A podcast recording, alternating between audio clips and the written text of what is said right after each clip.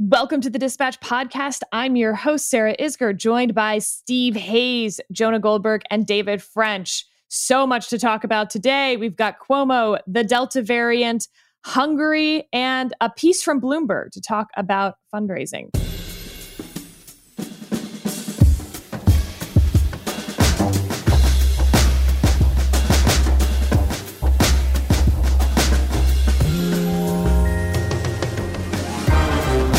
Let's dive right in. Months after initial allegations came forward, the New York Attorney General has released a report finding that New York Governor Andrew Cuomo sexually harassed his employees, those around him, created a toxic work environment, and retaliated against some of those accusers.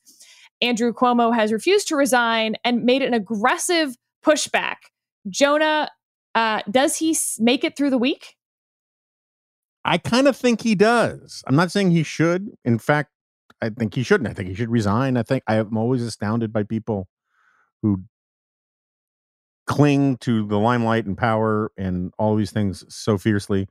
But um does he make it the month? I think is a is a uh, easier. Th- it, it's easier to see him leaving within the month because apparently the, the impeachment process in New York State goes much quicker than it does in the federal government or can and i could see if if they if it gets to sort of a nixon like situation where he sees the writing on the wall and thinks they're actually going to go through with impeaching him then i could see him resigning. But it would be the threat of the impeachment obviously and not the allegations or any of this stuff that gets him to resign. I do want to we, we should stay on the politics and all this or you can go any way you want with it. I just do want to get on the record.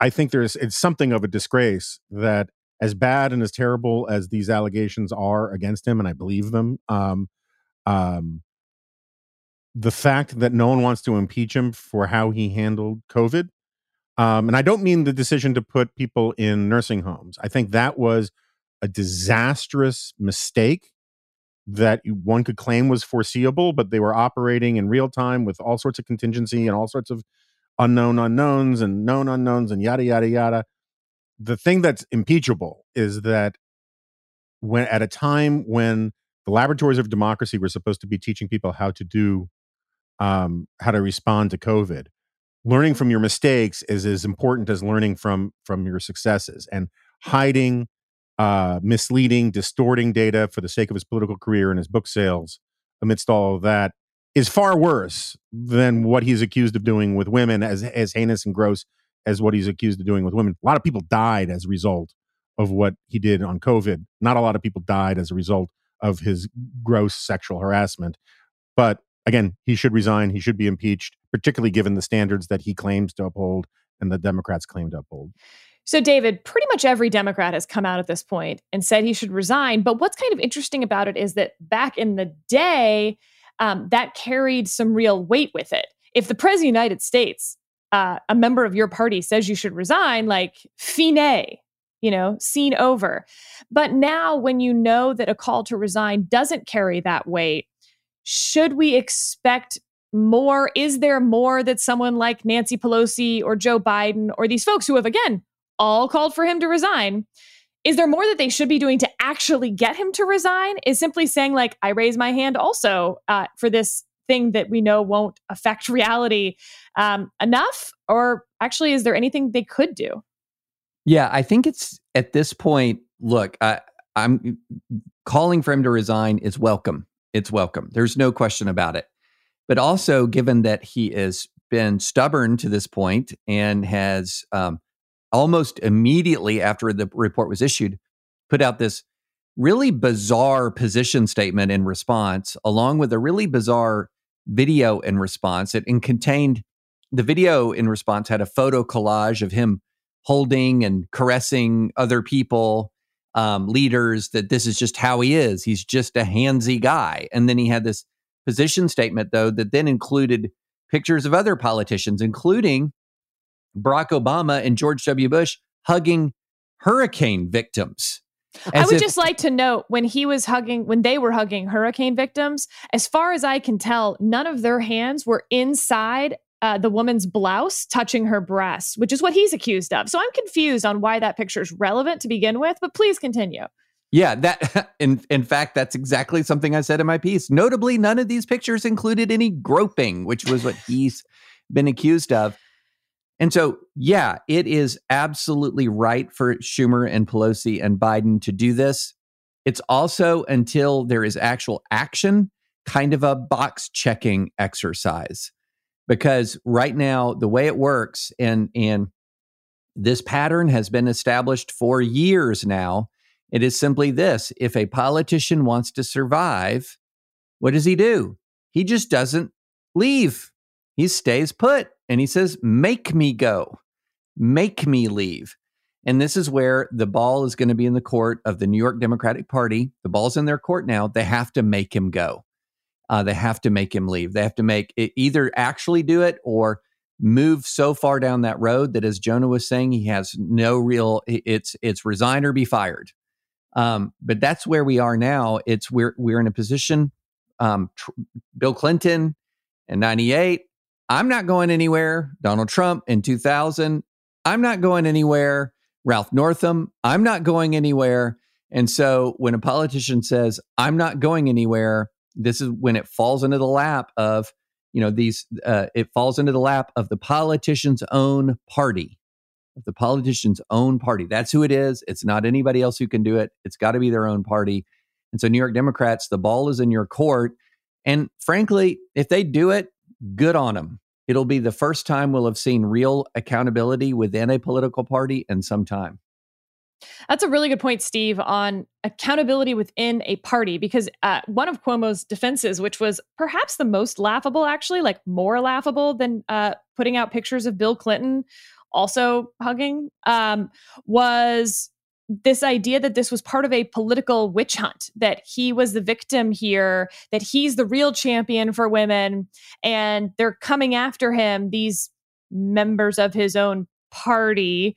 Uh, so as far as what happens next, you have the Westchester district attorney looking to file charges. Some of the women uh, have been encouraged to file civil lawsuits or to approach prosecutors, but all eyes are really on Albany. Uh, the the Democratic Assembly Speaker Carl Heastie or Hasty, sorry, Carl, I don't know how to pronounce your last name.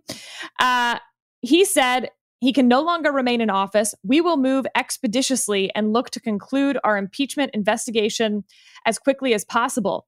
This feels like a case where the news cycle isn't really going to move along because there are actual things to keep it in the news, whether it's criminal, civil lawsuits, or the impeachment trial.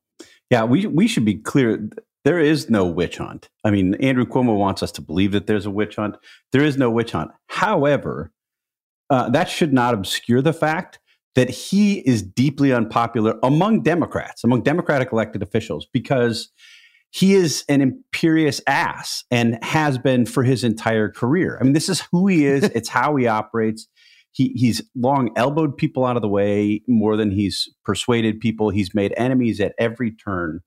And you know, in a moment like this, I think that's where you'll you'll see that really matter. Um, where he's done something that's clearly wrong. I mean, the the, the sort of the, the irony of this on several levels, and uh, other people have have made this point, made it well, is you know he was one of these thundering voices in the context of the Brett Kavanaugh nomination, um, saying "believe all women, believe all women." Well, here we have eleven women um, who, who are not just making claims without any substantiation or or without corroboration their claims are well corroborated. This report now, uh, you know, nearly 200 pages, documents their complaints in great detail and offers a lot of that corroboration. Um, the the including, by the way, not only where uh, he's not believing them, of course not, but where he actually goes after them, tries to publicly smear them, undermine their credibility, retaliate against them internally and externally.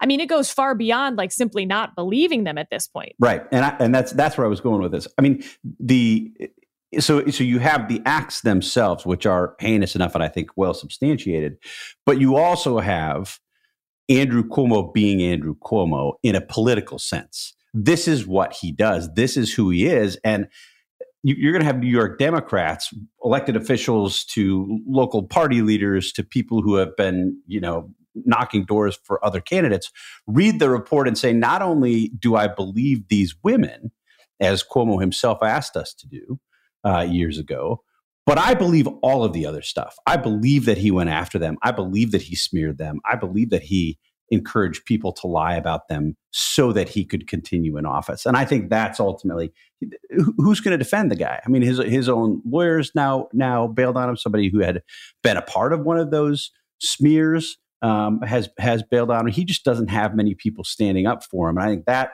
to go back to Jonah's original point, and that's ultimately, I you know, this week the guy. I think the guy will not likely resign on his own because he has shown for for decades that he is utterly without shame. But I do think he doesn't doesn't survive politically. Uh, also, you know, eh, yes, everything Steve said makes perfect sense to me. But there's also like just some nice political revenge. All these guys who've been bullied by Cuomo for years have a chance to take him down, whether they believe the women or not. Like they smell blood in the water and chomp chomp. Yeah, I mean, I, I, I think, I mean, I, I wrote about this not long ago. I think I'm a believer in a non spiritual, non theological notion of karma, just in the sense that you build up social capital in the terms of goodwill from people when you treat people properly, when you're a decent person, when you honor your commitments, all of these kinds of things. And if you spend your entire life doing that without an independent base of support, um, like you know the one of the reasons that Trump survived is that the the base of the Republican Party loved him, and so politicians who didn't want to give him the benefit of the doubt felt like they had to for other reasons. No one loves Andrew Cuomo, at least not anymore. I mean, Cuomo sexuality had the half life of a you know of a fast decaying isotope, and um and so Cuomo spent his entire life being a jerk. And when you're a jerk, even I'm sure there are some Democrats who think somewhere some politicians who think you know who would let me put it this way they probably believe the accusations but they would rally to the defense of somebody else. If Cuomo hadn't been a jerk to them their entire careers and so why would you lift a finger to even slow things down when all this all Cuomo's done to you is is you know treat you miserably? And it's just a good good example of why some of the best politicians tend to be glad hand. George H.W. Bush wrote something like 400 personal notes a year or something like that to people. He was just a mensch. He was a nice guy, and people went out of their way to get his back. And uh, no one wants to go out of their way to get Andrew Cuomo's back because why? You know, there was a uh, when I when I first graduated from journalism school. This is now you know a couple decades ago. Uh, the first really long piece, profile piece I did was on Andrew Cuomo's bid for governor in 2000. And it was a piece for the Weekly Standard in summer of, of 2000. And the, the basically the, the heart of the story was that Andrew Cuomo had used his position as Bill Clinton's HUD secretary to run for governor. And he had taken, I, I won't remember the exact numbers, but something like 60 federal government financed trips to New York to give out goodies, particularly along the Erie Canal, the upstate upstate New York, where he knew he would need to win uh, voters that he probably otherwise wouldn't get. And, and he was utterly shameless in in this. Didn't care. The next, the second state with the most Cuomo travel was like California with four trips or something. I mean, it was it was crazy. It was obvious what the guy was doing. And uh, I, I, tried to, they wouldn't give me access to him for, for reasons we can understand, but I basically just found out where he was going and I followed him around to all these places and showed up and, and put my recorder in his face. And the thing that struck me, and I think this is probably equal parts um, his imperiousness and, and, and sort of sense that he was untouchable and my naivete as a reporter, he, he was, he, he launched a counter campaign. He actually launched sort of a preemptive campaign against George Pataki, accusing Pataki of political travel. Uh, because Pataki took like a helicopter ride somewhere once. It was a nothing thing. It was exactly the kind of thing that governors do all the time. It was not. It was not an issue. It was not a big deal. But Cuomo understood, I think, correctly, that if he made this first attack and made a huge deal of it, all of what he had done for years using the federal government uh, traveled to boost his own candidacy would then be lost in sort of a he said, he said fight. And I remember asking him about this and just being totally shocked that someone could be that nervy. Um, but he was. And, you know, it didn't work for him for a bunch of other reasons. But that's sort of when I think of Andrew Cuomo, I think of that story because that's that's exactly who he was. And he's not likely to ever, you know, feel shame or stop and think, boy, what I did was really wrong here. I ought to resign. David, I want you to help me work through something because there are a number of ways in which Andrew Cuomo is not Bill Clinton circa 1998. Um, the guys have talked about several of them. One other, by the way, is that Letitia James, the Democrat Attorney General of New York, is not Ken Starr. So he doesn't have that foil to play against the way that Bill Clinton very helpfully did. But um, you know, perhaps the biggest thing that is different than 1998 is we've had this Me Too movement. Uh, and I, I'm really confused, and I need I need you both as my feminist ally, but also a dude, to help explain to me. This guy's 63 years old. He's not 93.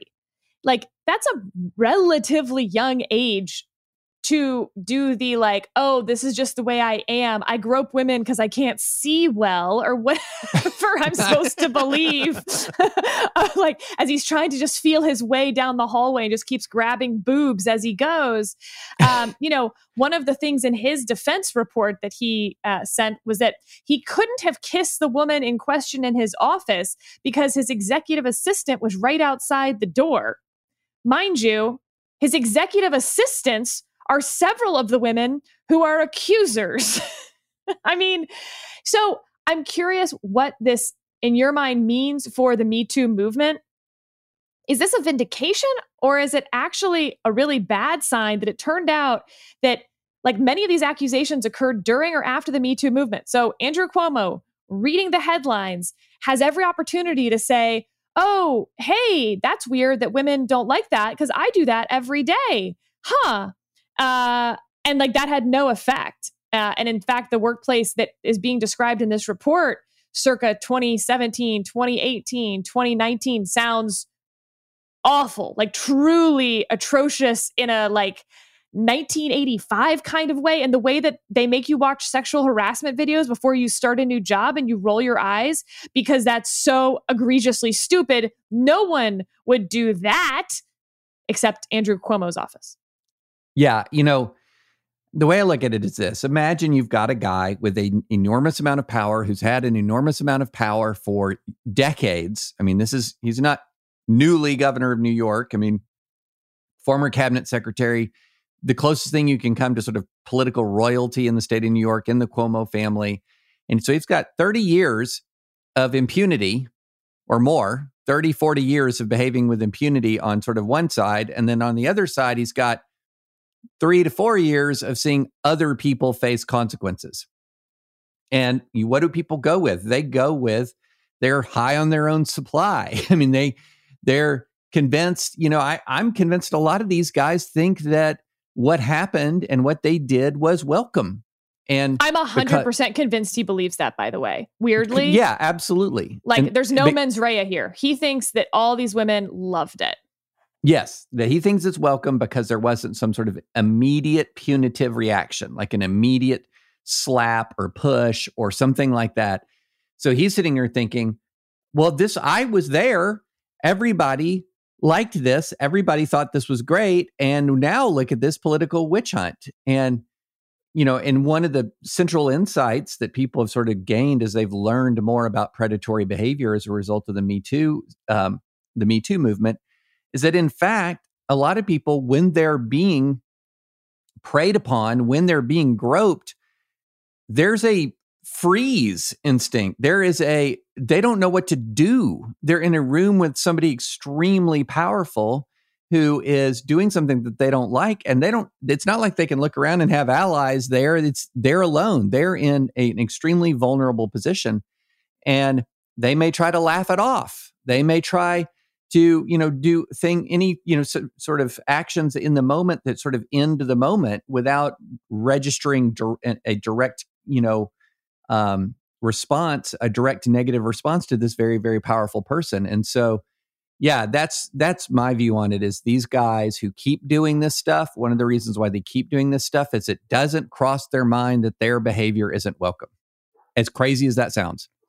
All right, we'll we'll move to the Delta variant, but one other note from uh, the report that I just found uh, incredible, and I hope Andrew Cuomo reads it, are these sort of real time text messages from one of the women to her friend as he's doing all these things. You know, like she'll leave the room and then text her friend and be like, oh, he did it again. And the friend mistakenly um, thinks that she's talking about her boyfriend. She goes, oh my God, your boyfriend did this to you. And she goes, no, Andrew Cuomo did. She goes, huh. She's like, I can't, I guess that's better, but it's still really, really bad.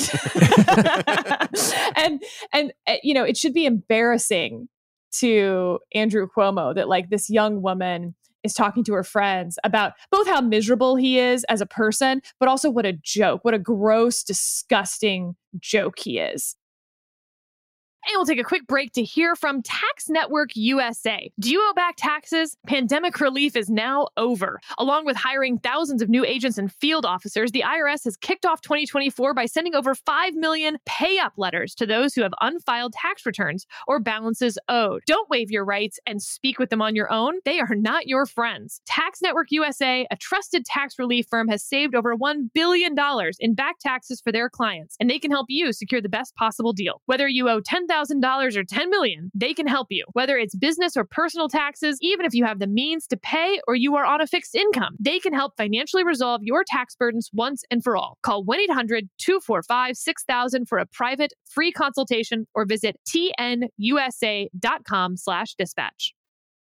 And with that, Jonah, let's talk about the Delta variant. Speaking of gross, disgusting jokes, Jonah, um, uh, where to begin? Um, yeah, so uh, we were talking about this beforehand in the uh, in the green room, as it were, and there's just so many different things going on with vaccine mandates, uh, rent moratoriums, um, masking brouhahas. So I figure we'll just do this sort of potpourri style. Um, and I'll, as, as, since it's my question, I will I will take uh, interrogator's privilege and and wheel on the lawyer people. Um, some of you may recall that I have an fixation with uh, something that George W. Bush did, which is when he signed the McCain Feingold law, he said, "I think parts of this are unconstitutional, but I'm signing it anyway, and I'll let the Supreme Court deal with it." Now, I'm one of these people who doesn't belong to your little clerisy, your little guild of lawyer priesthood people who thinks that only the Supreme Court is the guardian of our constitutional prerogatives and constitutional rights. Congress used to have a maneuver that they use regularly that questioned the constitutionality of a piece of legislation. If they had an up and down vote, said it was unconstitutional, it stopped all debate and the bill was dead. Um, it used to be that you know, everybody takes an oath. Supreme Court justices aren't the only ones who take oaths to uh, uphold the Constitution. The president does too. He doesn't say, "I'll I'll punt this to another branch of government and see if I can sneak it over the plate." And so yesterday, Joe Biden said, "The vast majority. Um, that's not a direct quote. I probably should have had it ready, but the vast majority of constitutional scholars say extending the moratorium is unconstitutional. The Supreme Court has spoken on this." But I found a few key lawyers, i.e., lawyers who will say what I want them to say, who say it might be constitutional. So we're going to give it a whirl. Now, I think this is a violation of his constitutional oath. I think uh, there's an argument for this kind of thing being impeachable. It's not going to get impeached, you know, blah, blah, blah, blah, blah. That ship has sailed. But, and I'll put it to you, David, what the hell? I mean, you know, look, this is something as soon it's funny that you brought up the McCain Feingold because as soon as I saw that, I thought about that McCain Feingold moment, which was a really interesting, I thought, you know, teaching moment for a lot of people that wait a minute, it, it is not the case that the Supreme Court and the federal courts are the guardians and arbiters of what is constitutional. Every branch of government has a role in this. But look, I mean, this is this is what what a what's it called? Uh, saying the quiet part out loud. Right. This is this is Biden essentially saying what a series of administrations have said by their actions for some time. It's, you know, the, going back to Obama, I've got a pen, I've got a phone. And it's going back to some of Trump's EOs around the wall. It's, it's, I can make an argument that this is okay. So therefore, let's roll with it. Let's go with it. And it's part of the vacuuming up of power to the executive branch. It's part of uh, the dysfunction of Congress. And those two things work together in an interesting way because I'm not saying it's dysfunctional of Congress not to extend an eviction moratorium. That's something to be debated and decided by Congress. But what I'm saying is that the actual dysfunction of Congress is often used by presidents, whether in a good basis or a bad basis, to say, well, I've got no option but to act here and just go. And so I feel like the only difference between what we saw with Biden on this and what we saw in Obama, say with DAPA and Trump with some of the wall EOs, was he just said it. He just said it. Um, the rest of them did it. Um, he said it and did it. The rest of them did it and didn't say it. And th- to me, that that's what we've got. And do we give credit for that? I mean, I don't is, know about that. that is where, by the way, I think there's a big distinction between uh, McCain Feingold and this because uh, uh, Jonah, in our legal speak, there's this tripartite framework where the president is at the zenith of his power when he is acting in concert with Congress. At least in that case, you had a law duly passed by both houses of Congress that then went to his desk to sign. And so I think you have a little bit of a better argument where you say, like, ooh, I don't know. But on the other hand, I'm not going to thwart the the people's house, the Senate, who have passed this um, if i just think that like you know maybe maybe i don't know versus obama saying repeatedly i do not have the authority to do this and then congress not doing it and him saying i will do it anyway the same thing happening with Trump. And now Biden, I mean, the language was incredibly similar, where he said, I do not have the authority to extend this moratorium. And then he said, but I'm going to do it anyway. Uh, now, the problem is politically, there is zero downside for a Democratic administration, or really a Republican one at this point, to kick a political problem to the Supreme Court because then they can say, well, I did everything I could. All you need to do is blame the Supreme Court for striking it down, further entangling the Supreme Court into these political fights. And uh, in the last year, we saw the public approval of the Supreme Court drop 10 points. I think that will continue to drop as uh, presidents like Joe Biden, but frankly, uh, like Trump, like Obama, like this isn't new, um, know that they don't have the authority, know that they're giving the Supreme Court no choice but to strike it down and do stuff anyway just because YOLO. So, Steve, uh, David said that um, this wasn't necessarily an indication of the dysfunction of the Congress or the shirking of its responsibilities not to extend um, a rent moratorium um, or eviction moratorium. Um, why isn't it? I mean, it's not like they didn't have a deadline for this. I mean, I know that we're used to David carrying all this water for the Pelosi Congress, but still, I mean, there's this. I mean, like, what? Why couldn't Nancy Pelosi, if this was popular within her own group, if it caused Cori Bush to uh, sleep on the front steps of Congress, and people are giving her credit for moving Biden on this, which just, I mean, there's a political piece basically saying that, but but for this crazy left wing person sleeping on the steps of Congress, um, they wouldn't have taken this illegal action. Well, I mean, like let's get her to sleep on the let's let's start having campouts on Congress to get all sorts of cool stuff done. Um, but why why why can't Nancy Pelosi or why can't Congress have extended this if if the Supreme Court told them so a long time ago that they had to. And and not a long time ago too right? More recently the supreme court told them told them so. Uh, and just for to be clear my my comment was about whether is it is it good policy or not. I know. I'm giving you a yeah oh, okay. Yeah, I mean, look, I think you can't look at this uh, outside of the context of the broader debates on both um, the bipartisan infrastructure deal and what Biden and his team have been pitching as this quote unquote human infrastructure deal, because the the progressives and Cori Bush is one of them f- are frustrated that that the Biden administration is putting its weight behind this bipartisan infrastructure deal. And They feel like they've not been listened to. They think this is the wrong path for uh, Democrats becoming mo- more moderate. I mean, this is a, I'm making their argument for them. This is what they say. I don't happen to think, you know, some five plus five trillion dollars in spending is moderate. But they're frustrated with the compromises. And I think you're seeing a, a dynamic in which the Biden administration is just being pressured by these progressives to do what they want to do. And this is this is Joe Biden caving. That's what he's doing. And you know, if you look back at the argument as Obama made it, I mean, what David said is exactly right. He, he gave the speech in September of 2011 to the Council of La Raza and literally said, I know people would like me to work around this Congress because this Congress is so awful.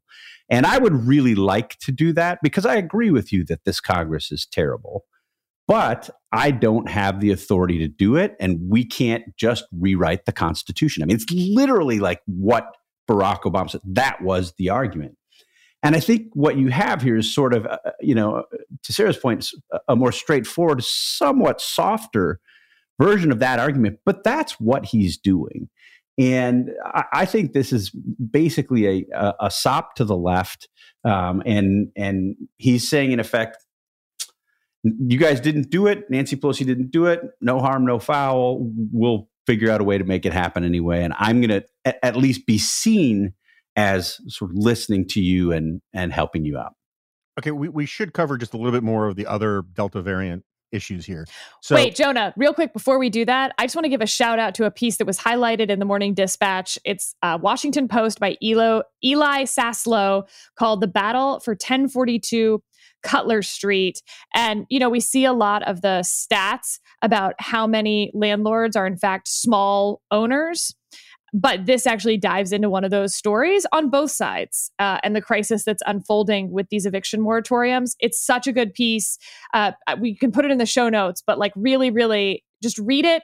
Uh, it's it's it's an important I think it's what journalism at its best does. It dives inside a story to give you what's actually happening in people's lives.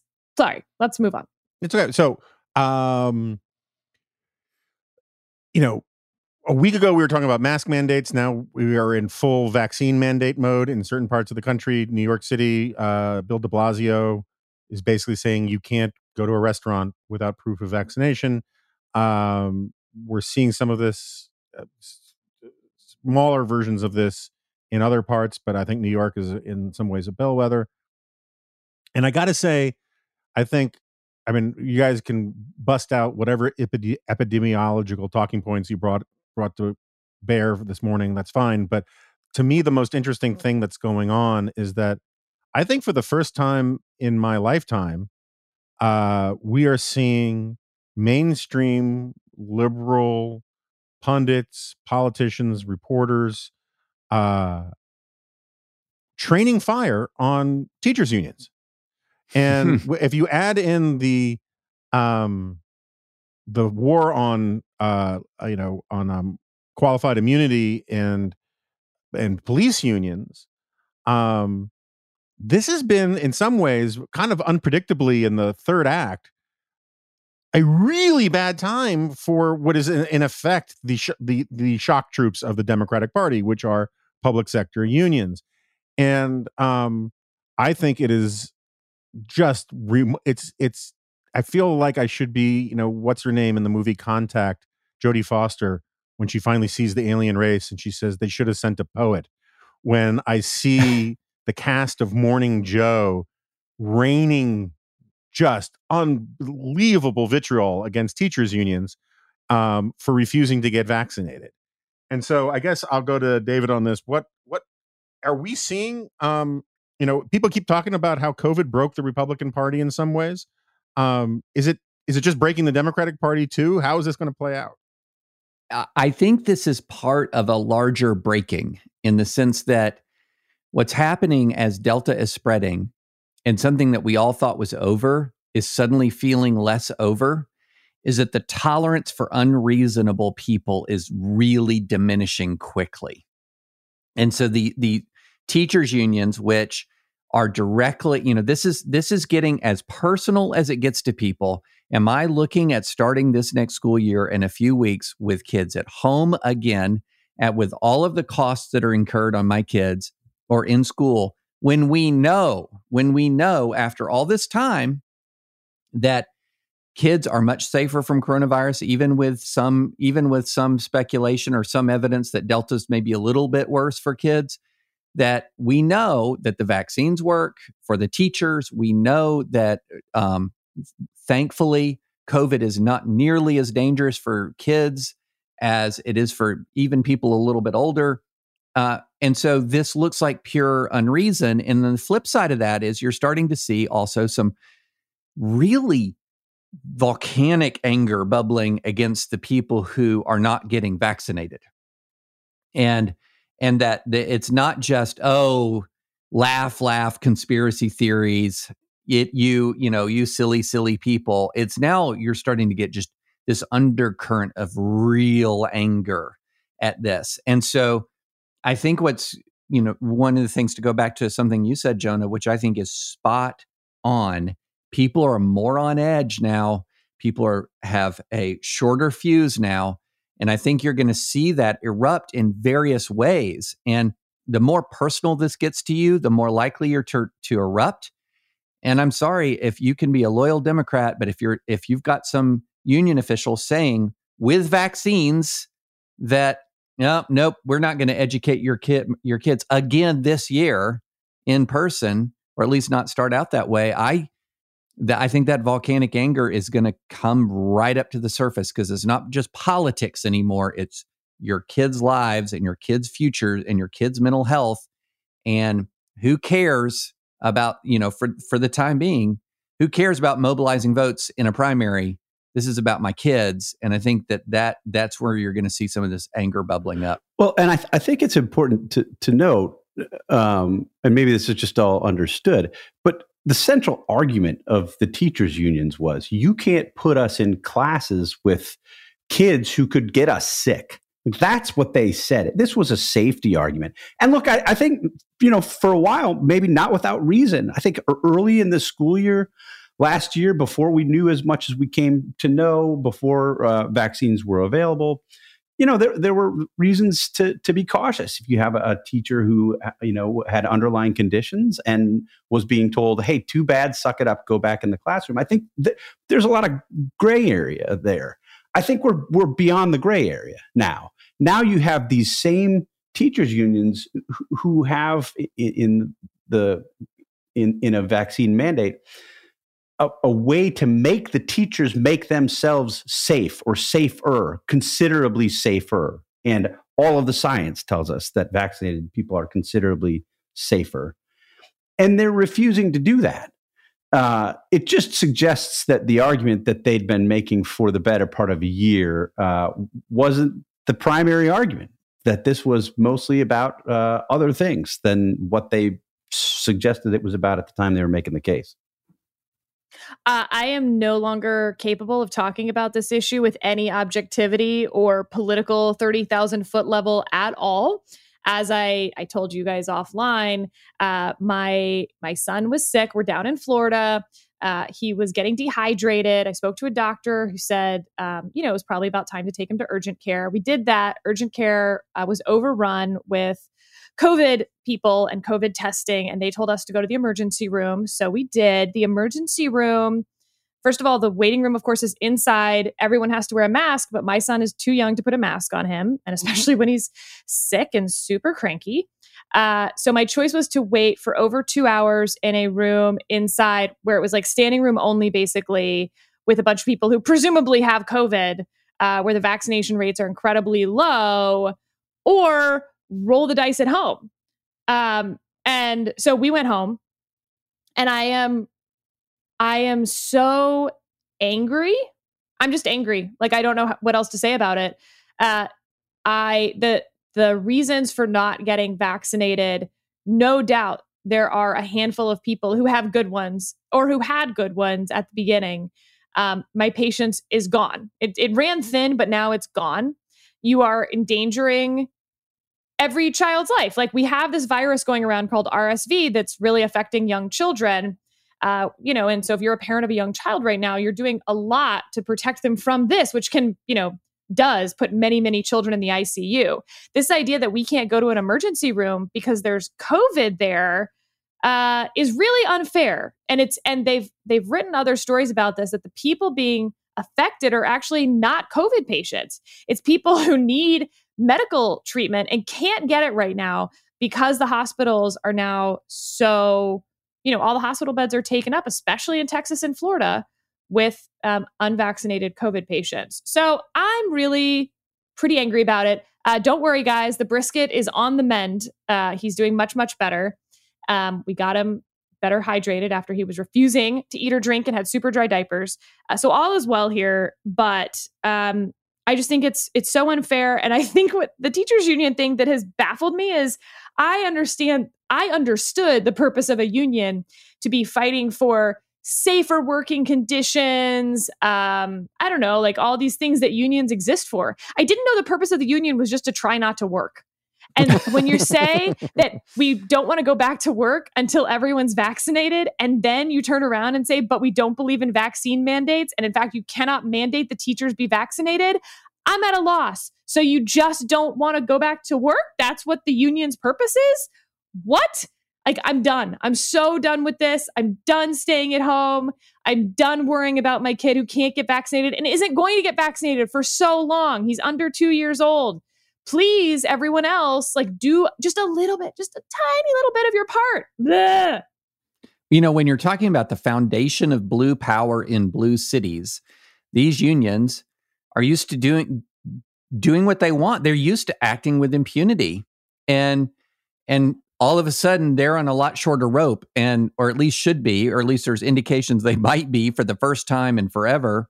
And i think they're going to find that rather disorienting and to your point, Sarah, about how the unvaccinated folks are affecting others, I had a long conversation with an ICU doc, and he was saying, look, what ends up happening when a hospital gets flooded is it's it's not just a matter of overworked uh, with too many, too few caregivers and too many patients. It's also that all of the thresholds for um, care start to rise. Like it, you have to be sicker to get into the hospital you have to be sicker to get into the ICU.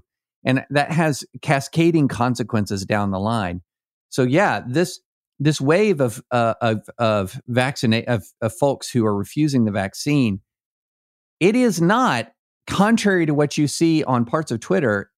That is not just quote unquote their choice that has no impact beyond anyone else. We've just got to get rid of that notion entirely because there are ripple effect consequences and it's not just that, you know, if somebody doesn't get a vaccine, they still can transmit it. There are rare breakthrough infections, and then they transmit it to others who don't get vaccines. It is, it is not a completely self-isolated, you're in a bubble decision to not get a vaccine. It is something that has ramifications for other people. Yeah, as my friend Ron Bailey likes to say, just as f- your right to free speech ends at the tip of my nose, you know, you can't punch someone in the nose you can't cough disease in people's faces either. exactly. And, um, but so let's do a really quick lightning round here, and then we'll I'll give it back to Sarah. Uh, very briefly, will there be federal vaccine mandates? Starting with Sarah. No. David. Nope. Steve. I don't think beyond federal workers um, and the military. As John McLaughlin would say, Steve is correct for agreeing with me. um, yeah, it's just too. Uh, yeah, no is the answer.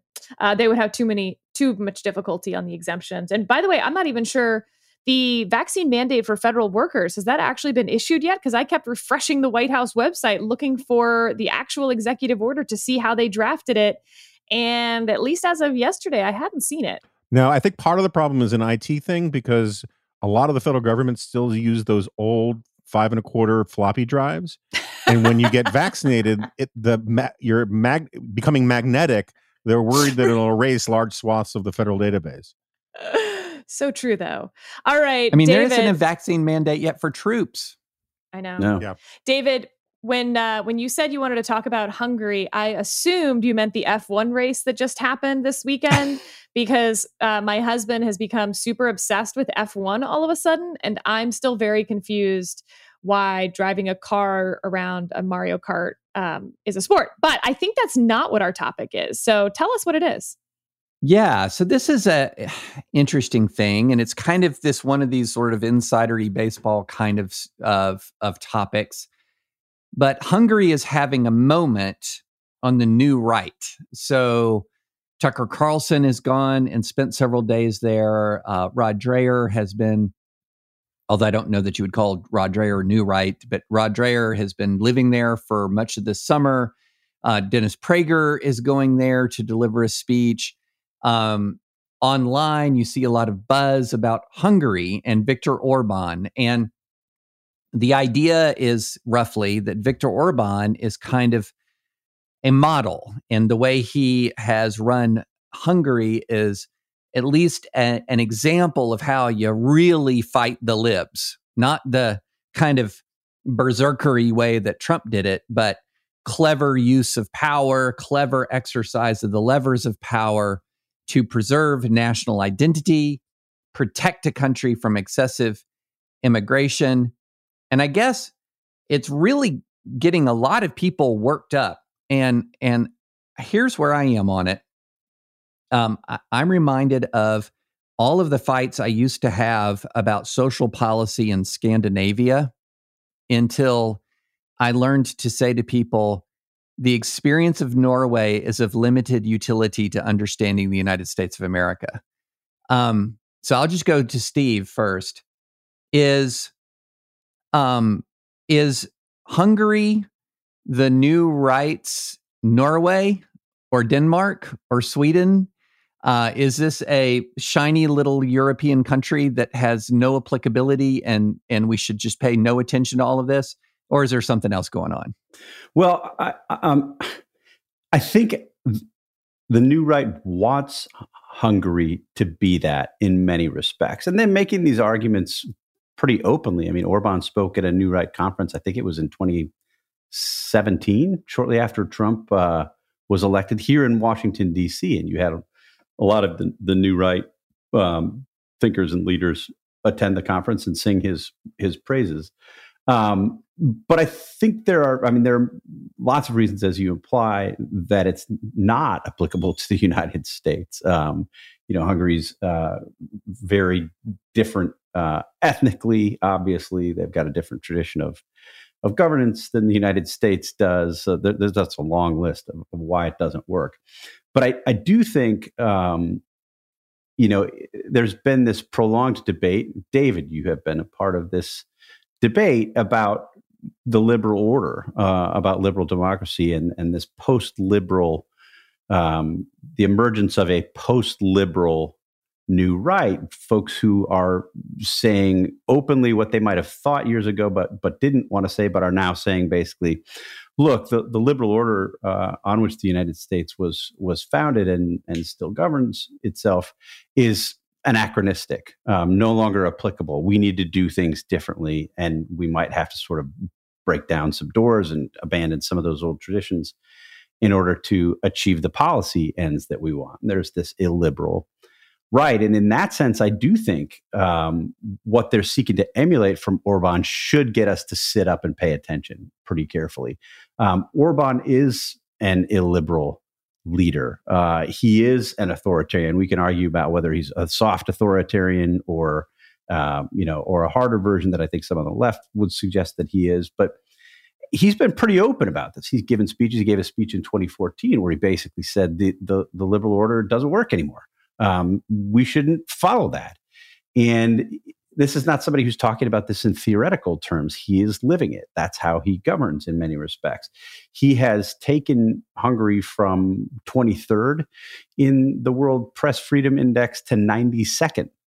He uh, has gone after journalists. His government has gone after journalists in, uh, I think, deeply worrisome ways. They ways that I you know, 10 years ago, I would think would never be able to happen here in the United States. But now I'm not so sure, uh, given the kind of rhetoric that we've had, particularly from some on the right about journalism. Um, the the um, there's indications that this there's spying software, Israeli spying software that's been found on um, the phones of journalists, human rights activists, um, sort of pro democracy folks across the world.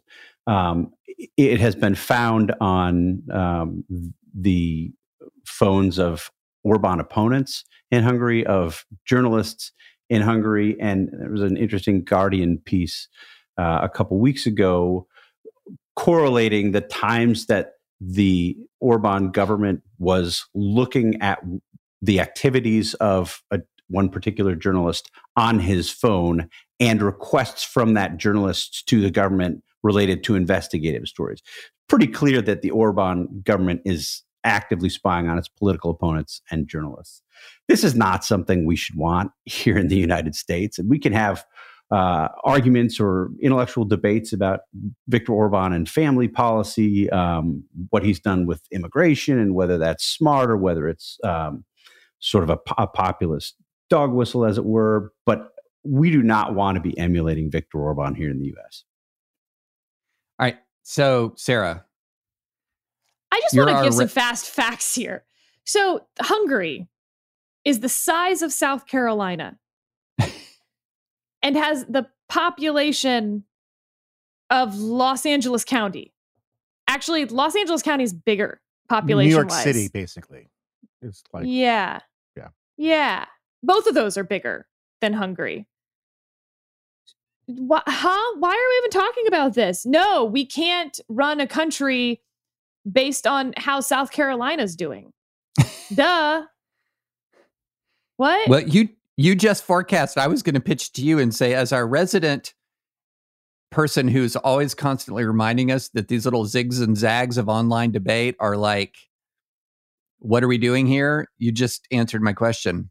But but to your, I think the the comparison between various uh, socialist Scandinavian countries is so spot on because I do the exact same thing when someone tells me about how like, well, it worked in Norway. Would you how how do you want me to tell you how different Norway is from trying to rule a heterogeneous population from coast to coast in the United States? Um, and like, I think the big thing is their immigration policy. Look, I, it's it's hard to even explain why maybe something with the borders of South Carolina could, in the middle of Europe, could have different immigration priorities, policies, enforcement than once again the entire United States. I actually want to have an immigration debate in this country that is uh, real but also realistic. I think we should debate merit based immigration systems. Um, I think that when we look at immigration systems, looking at Canada, while for a lot of reasons very much not the same as the United States, Let's have that debate though about what Canada's doing versus what we're doing. Mm, interesting. I'm happy to throw Hungary into that debate, but it is not some sort of trump card. Well, Hungary does it. Oh, okay. Sure. That's cool. Let, you know, yeah, I'm, I'm curious what system they've tried and how it's working for them and ways in which they're different and the same. But like the United States is so wildly different. Duh. I, what? How is this a thing still? How is this like pick out your country or real communism has never been tried? Writ Hungary. So that that perfect. That's exactly. I should have just said Sarah go. um, so let me let me move over to Jonah. So we've got some folks who are really interested in Hungary. Then we've got this little weirder fringe of people who seem to be thirsty for something like uh, I don't know if you've noticed this little revival of interest in Antonio de Oliveira Salazar, the former Portuguese dictator. Um, there's a little tiny bit of monarchical thinking on some of the far right. My own thought is that a lot a of little, these, a little, well, a lot of monarchical thinking on the far right, and what else is common good constitutionalism? a lot of me is thinking these guys don't know how weird they're getting because they're so very, very online. And but it's also true that people can be getting weird and it can be ominous. Um, or maybe they're getting so weird that it's not ominous anymore. Where do you fall on the weird, ominous scale, Jonah? Well, I mean, I, I think you know, uh, apparent, uh, reportedly, Michael Anton, uh, the author of the Flight 93 election piece for the Claremont Review, uh, a Trump administration, briefly a Trump administration official, uh, is now pining for an American Caesar uh, Yeah. to follow in the to tar- carry the torch for you know to pass for Trump to pass the baton in effect to an American Caesar who who really not just literally not just figuratively but literally own the libs um and uh just historical footnote and i just i don't know my roman history all that well but uh first of all the caesar thing doesn't end great by my memory but second pretty shortly Caesar, there yeah. after you get caligula like that it like it's not like caesar lives forever which is sort of actually something i think most people know. Yeah and also i mean like i mean like the the one of the things the founders knew really really really well was uh the history of the roman republic and its references to it are shot through federalist papers through their uh the, the debates. Uh the constitution in some ways is a sh- is a part of a long shadow of all of that stuff. And they were decidedly not on the side of caesar i just want to be clear about that. So when we hear people talking about how much we have to love the found the founding and the constitution and then they're calling for caesarism there's a there's a disconnect. So I, i'm waiting because you called dibs on this topic david so you get to write about it first whenever you do but i've been chomping at the bit to write about this. Um i think the comparison to scandinavia for the left is is is very apt. Um it's worth and i, I agree entirely with sarah that that we're very different from sweden but it's also worth pointing out that the Sweden and Denmark that Bernie Sanders and crew describe are very different from Sweden and Denmark. um, you know, my friend Kevin Williamson has been writing about this for years. Like they haven't, you know, the, the Sweden that that that that Bernie Sanders and those people describe is a is it more fitting for a sort of 1950s weird socialist curated Epcot Center ev- exhibit than the actual countries, which have like big thriving private sectors and do all sorts of things that you know, um, you know, are, are are not at all applicable to the United States, including like Norway, which has a massive oil infused sovereign wealth fund. Um, you know, which uh, you know, according to like the AOC types, they should just jettison that and have a solar panel wealth fund, which will no longer be called a wealth fund.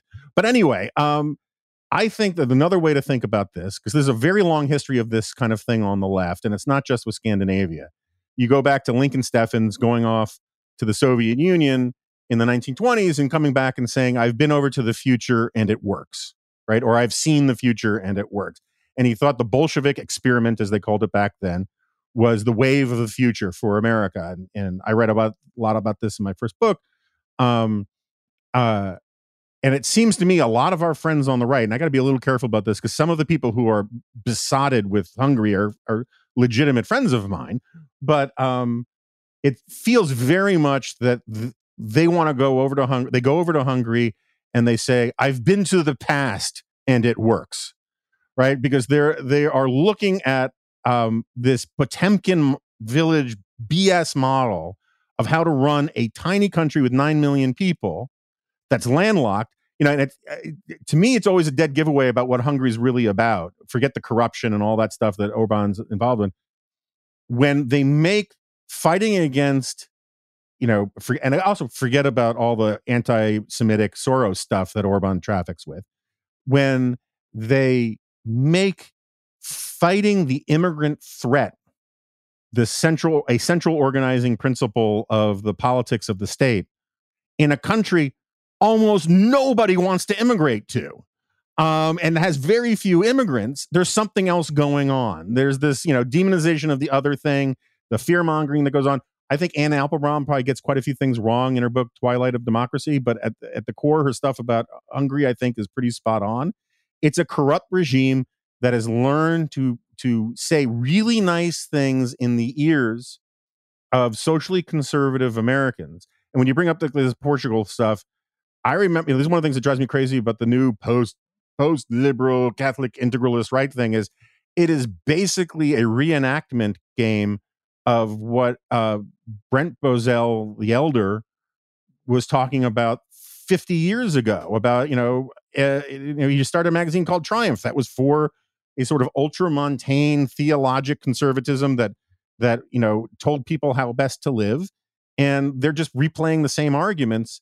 And so i think it's getting to answer actually answer your question i think it's getting really really weird because um when you have these echo chambers where no one is saying no one that they credit with being right about anything is saying whoa whoa whoa whoa whoa whoa wait. Hungary? Really really? And like so there's no emperor has no clothes thing and then it becomes a zeitgeist. And when tucker goes out and says you got to follow what's going on here as if it's applicable to the united states um uh eventually that becomes part of the dogma and then you're not allowed to question it or questioning it means you just don't get it when in reality the people just don't get it are the people who think that you know we're going to go the way of the magyars Sign up to The Economist for in depth curated expert analysis of world events and topics ranging from business and culture to science and technology. You'll get the weekly digital edition, online only articles, curated newsletters on politics, the markets, science, culture, and China, and full access to The Economist Podcast Plus. The Economist is independent journalism for independent thinking. Go to economist.com and get your first month free. All right, Steve, bring us home. So I want to talk about um, a, a report that captures a trend that hasn't gotten nearly enough attention and just get your thoughts on it. There's a Bloomberg story late last month uh, by Kenneth Doyle that described what he called a steep drop off in political action committee contributions to members of Congress this year. And there was a time, I think, when probably all of us would hear a steep drop off in PAC contributions and think, oh, good, maybe uh, some of our politicians will be less influenced by big money corporate contributors. However, what's happened in the time since is we've seen a spike in small dollar donations um, and a pretty considerable one. I'll use Kevin McCarthy as the example. Doyle writes in this piece as recently as the 2018 midterms, McCarthy's campaign committee received 3.2 million, 40% of its total from corporate and other PACs, while collecting only 23,000 from donors giving less than 200 each. In the first 6 months of this year, McCarthy collected less than 1% of his $6.3 million total from PACs, while raking in two thirds, I'm sorry, one third, 2.3 million from small dollar donors. Uh, Sarah, I'll start with you since you've lived and worked in this world. Why are we seeing this shift? So, it is one of the most fascinating unintended consequences of a lot of things, actually. But uh, campaign finance reform is uh, one of the things that I point to in my life of something that, you know, in college, I was like, this is a pretty good idea. And then now when you see where that good idea has led, and I think this is one of the places that it has, uh, uh I don't know, maybe not. To, you know, states like Texas and Virginia that have no limits, uh, largely speaking, on individual donations, but full disclosure, are actually doing pretty well. Uh, whereas the federal government, I would say, from a campaign finance regime, is doing very, very poorly. So let me back up and explain some of why this is happening. The limits for individual donors does increase every cycle, but not by a whole lot. And the lift to getting an individual donor to give the max is pretty high. It's been about the same. You have sort of a major donor uh, campaign strategy. That's where like these fundraising dinners happen, and the candidate has to go there and spend, you know, it's like two hours at the dinner plus the travel time plus prepping for it. The the candidates hate it. They hate making the phone calls. They don't like going to the dinners. Stuff like the Romney 47% thing happens because, you know, they think they're, uh, you know, speaking privately to people, but they're not. Um, and so overall, it's just this like miserable experience that no one wants. Now, that would have continued indefinitely, regardless of how much they hated it and regardless of how low the limits were, because there was no other way. But enter social media. Now, the problem with social media small dollar fundraising is that it's incredibly expensive to raise. So, without having the numbers like at my fingertips, um, large major donor programs probably cost 20 to 25 cents to raise a dollar. Small dollar programs can cost 60 cents. I mean, sometimes you'll see the the ones that are not legitimate are like 80 cents to raise a dollar that sounds like a really bad return on your investment, except if you consider that what you're getting back is your most valuable resource, which is your candidate's time, because your candidate is not involved in small dollar fundraising. It's all Facebook posts. Um, you know, you may post videos of them on the trail or saying stuff uh, from a news hit or whatever else, but that's not actually costing the candidates time, or it's at least a twofer for their time. And so you don't really care that the ROI on an individual dollar is pretty high because you're getting back your candidate's time and you're able to raise in such bulk amounts that paying 60 cents on that dollar, but when you're talking about $20 million, looks pretty good. The result then is that you've seen the exponential growth of digital fundraising and the atrophying of major dollar fundraising. Now, there's an argument that this is a good thing, right? That raising small dollars from a whole bunch of people is more representative of your voters, of the country, versus relying on these big donors who represent moneyed interests, corporate interests, all the things that we've heard about of the corruption of large donations. I hear you, but as it turns out, as we're learning, I think now with the again, just this exponential explosion of small dollar digital fundraising, is that no, you are still talking about an incredibly small number of people who make up small dollar donation programs. And they are far more likely to be super online, super tuned in to partisan cable news. And in fact, they don't represent uh, the median voter in the country, certainly. They don't even represent the median voter of your political party. But now that they are the donors, they are driving the messaging for the campaign because of all those clips that you're going to then use from the interviews from town halls to use for your small dollar program. So it is a vicious, vicious cycle that is driving the parties more into negative partisan polarization and more catering to the extremes of their base, which are not representative of median voters. And we're seeing it on both sides. This is not partisan at all, as far as I can tell. Yeah, uh, let, let, me. I, I, there are some things I would probably disagree with in the the early part of what you said um, with respect to how easy it is to raise these online donations. Uh, but I, I think your point is well taken, particularly at the end, and what this is likely to mean. The the next line of this Bloomberg piece that I read from just a moment ago had an excerpt from a Kevin McCarthy uh, appeal, fundraising appeal. Do you want to live in a leftist dictatorship?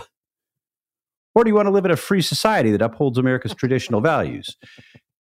It's long been thought, uh, at least by me, that direct mail might be the lowest form of human communication. And this would seem to me, when you look at the reversal of the way that candidates are raising dollars, federal candidates are raising dollars, to make direct mail and the kind of red hot rhetoric it relies on to raise money to thrust it even more at the center of our politics, which would seem to me potentially to exacerbate all of the things that we spend so much time on this podcast talking about. Am I right to be that worried, Jonah? Oh, I think you're being wildly optimistic. Um, uh, look, I mean, I've been railing against populism for a very, very long time. Um, I've been making this argument about strong institutions for a very long time. This, this is this is the analog to one of the things that, that you and I, in particular, have spent an enormous amount of time thinking about and talking about in launching the dispatch, which is you know part of our philosophy about why we went the route that we did is that we find the clickbait stuff is corrosive to quality journalism because it basically creates an incentive structure that monetizes making people angry, monetizes hot takes, monetizes um, rage and and outrage and all of these kinds of things, and it has turned out to be, for a few places, wildly successful. This is the political fundraising equivalent of that. It is the demagoguery monetization project, and um, you know when Homer Simpson runs for uh, office in Springfield, runs for sanitation commissioner, he says, you know, people, there are dogs crapping in our own homes, and we have to pick it up. Did we lose a war or something? Um, that is sort of the problem with sort of populist rhetoric. Is it it it's based on stupid premises but that ping certain parts of your lizard brain and make you very, very angry and think someone else is to blame. And if you receive as much of this kind of stuff as I do, you know, because I'm on, I'm on like my old eh, email address is on every single Republican list imaginable. And um, because I had it for something like 15 years at National Review. And I see this stuff all of the time and it gets the it gets the larger point which is something that sarah was talking about is like yeah there are problems with smoke filled rooms there are problems with vested interests having access to politicians and all of that um, and there are all sorts of worthy reforms to deal with it but the reforms weren't to geld the parties. That made things worse. What we should have done is made the parties stronger but more accountable. And when the parties actually have to care about their long-term brand value, when they have to care about their own institutional integrity, not just for the next election cycle or the next quarterly fundraising cycle, but for the long haul, they take responsibility. Instead, it's a Wild West atmosphere. I, I Chris Stirewalt was on um, my podcast yesterday, and he was saying how JD Vance said the quiet part out loud recently, saying he doesn't need um, to raise money the way he used to because now all he has to do is go on Fox and he gets a gazillion small donors. And um, that's fine if he's going on Fox reading the modern equivalent of Edmund Burke's address to the elders of Bristol about how he owes them their judge his judgment and not his servitude. But that's not what he's doing. What he's doing is talking about how dogs are crapping on our carpets and we have to pick it up um, because the damn Marxist libs, you know, are making us, and that's going to make things worse. And things are going to get a lot worse before they get better. So, buy gold. um, we are not sponsored by Gold, so that was not an uh, advertising endorsement. David, is is Jonah right? And if he is, um, is there anything to do about it? Well, I just want to note that so I, I while we were podcasting, I have received emails from Ron DeSantis and Donald Trump Jr. Ron DeSantis has told me while we were podcasting that he's not one to mince words, Steve, and neither is President Trump. And that's why I proudly supported Trump when he made this bold statement the survival of America depends upon our ability to elect Republicans at every level. The survival of America. So I don't know why you're critiquing these people because. Are you against the, the survival of America, Steve? Are you? I mean, that's the big question. We knew that. Right? Yeah. And Donald Trump Jr., writing on behalf of Marco Rubio, says my father's America First agenda is on the brink of destruction. Um, look, I mean, what is there to be done about this? Right now, um, this is these guys are giving a segment of the people what they want, and a segment of the people is fueling this in a in a vicious cycle that as of this moment doesn't show any signs of letting up. And I, I say this and I'll I say this again and again and again. This is not the majority of Americans. The majority of Americans are exhausted by this. This is something that the More in Common Project and others have tracked for a long time. That there that polarization is being driven by these partisan wings. There is an exhausted majority, and you know what? None of this is going to stop so long as the operative word in the phrase exhausted majority is exhausted. So long as this sort of majority that doesn't like this kind of leaves the field. I was talking to a, a, a guy the other day here locally, and he was a staunch Republican. And he said that after January 6th, he just turned everything off. He stopped watching Fox. He uh, took his social media apps off his phone. He just turned everything off. And this is a great guy. Like, this is a good guy. And he says, My blood pressure is lower. I feel more peace and I feel more happiness.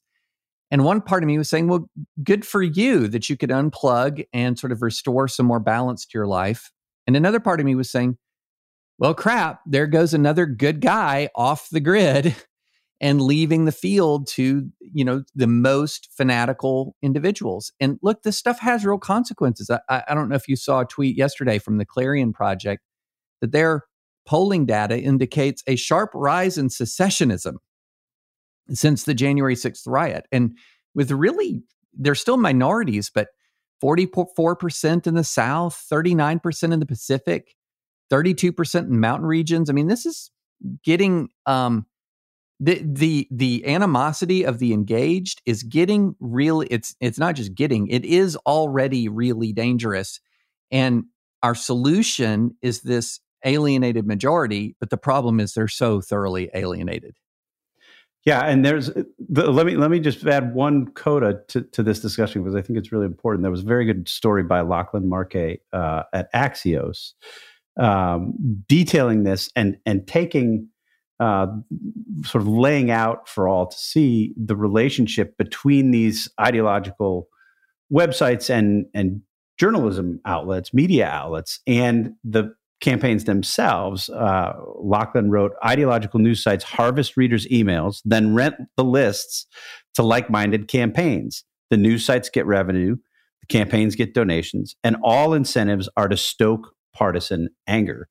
It is literally the case that this is people profiting off of polarization, both in the media realm and also in politics. And I, I think you're right, David, unless sort of the the non polarized stand up and push back on this. This is uh, this is I think we are likely at the front end of this trend rather than the the tail end. Well, I'm going to end this on a happy note. So, as I mentioned, the brisket was sick and we've been dying. I don't understand these parents who are like, screen time is bad. No, we've been dying for this kid to get into some screen time. Because uh, when he's sick, like, there's nothing else to do and he gets really, you know, punky feeling. So, finally, we had a breakthrough this weekend, and I just want to thank Sesame Street. That's right. Sesame Street is still on TV and it's on its 51st, well, now it's its 52nd season. Um, I was in a commercial, a local PBS commercial for Sesame Street when I was four years old. And so to be able to continue that tradition was a real treat. But like, it's really good now. The music is awesome. I mean, I remember the You've Really Got a Hold on Me uh, song from my era when they had like great musicians on, but now it's like every episode has like a cool pop musician. And so I did some research and it turns out that the music on Sesame Street is often being composed by this group of musicians who help out, including Lin-Manuel Miranda from Hamilton, Chris Jackson from Hamilton, uh, Jennifer Nettles from Sugarland, Stump from Fall Out Boy. I mean, this is like pretty cool stuff. So if you are also not feeling well, I kind of recommend some Sesame Street. The last episode I watched explained ramps, and I was like, yeah, okay, I'm into ramps. Pretty cool. So thank you, Sesame Street. Even though you don't sponsor this podcast, you sponsor my life. All right, guys, that's it for this week. We will see you next week. And be sure to rate us, subscribe, all that good stuff. Uh, and don't forget thedispatch.com. There's like newsletters galore. Come join us.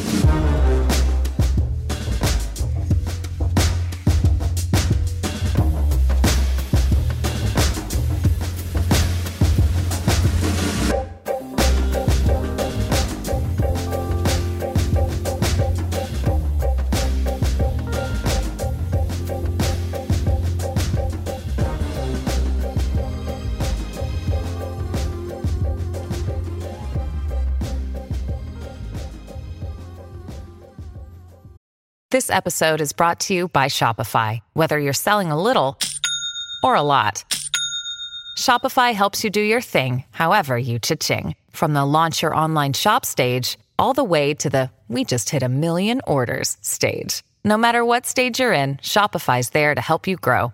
Sign up for a $1 per month trial period at shopify.com slash special offer, all lowercase. That's shopify.com slash special offer.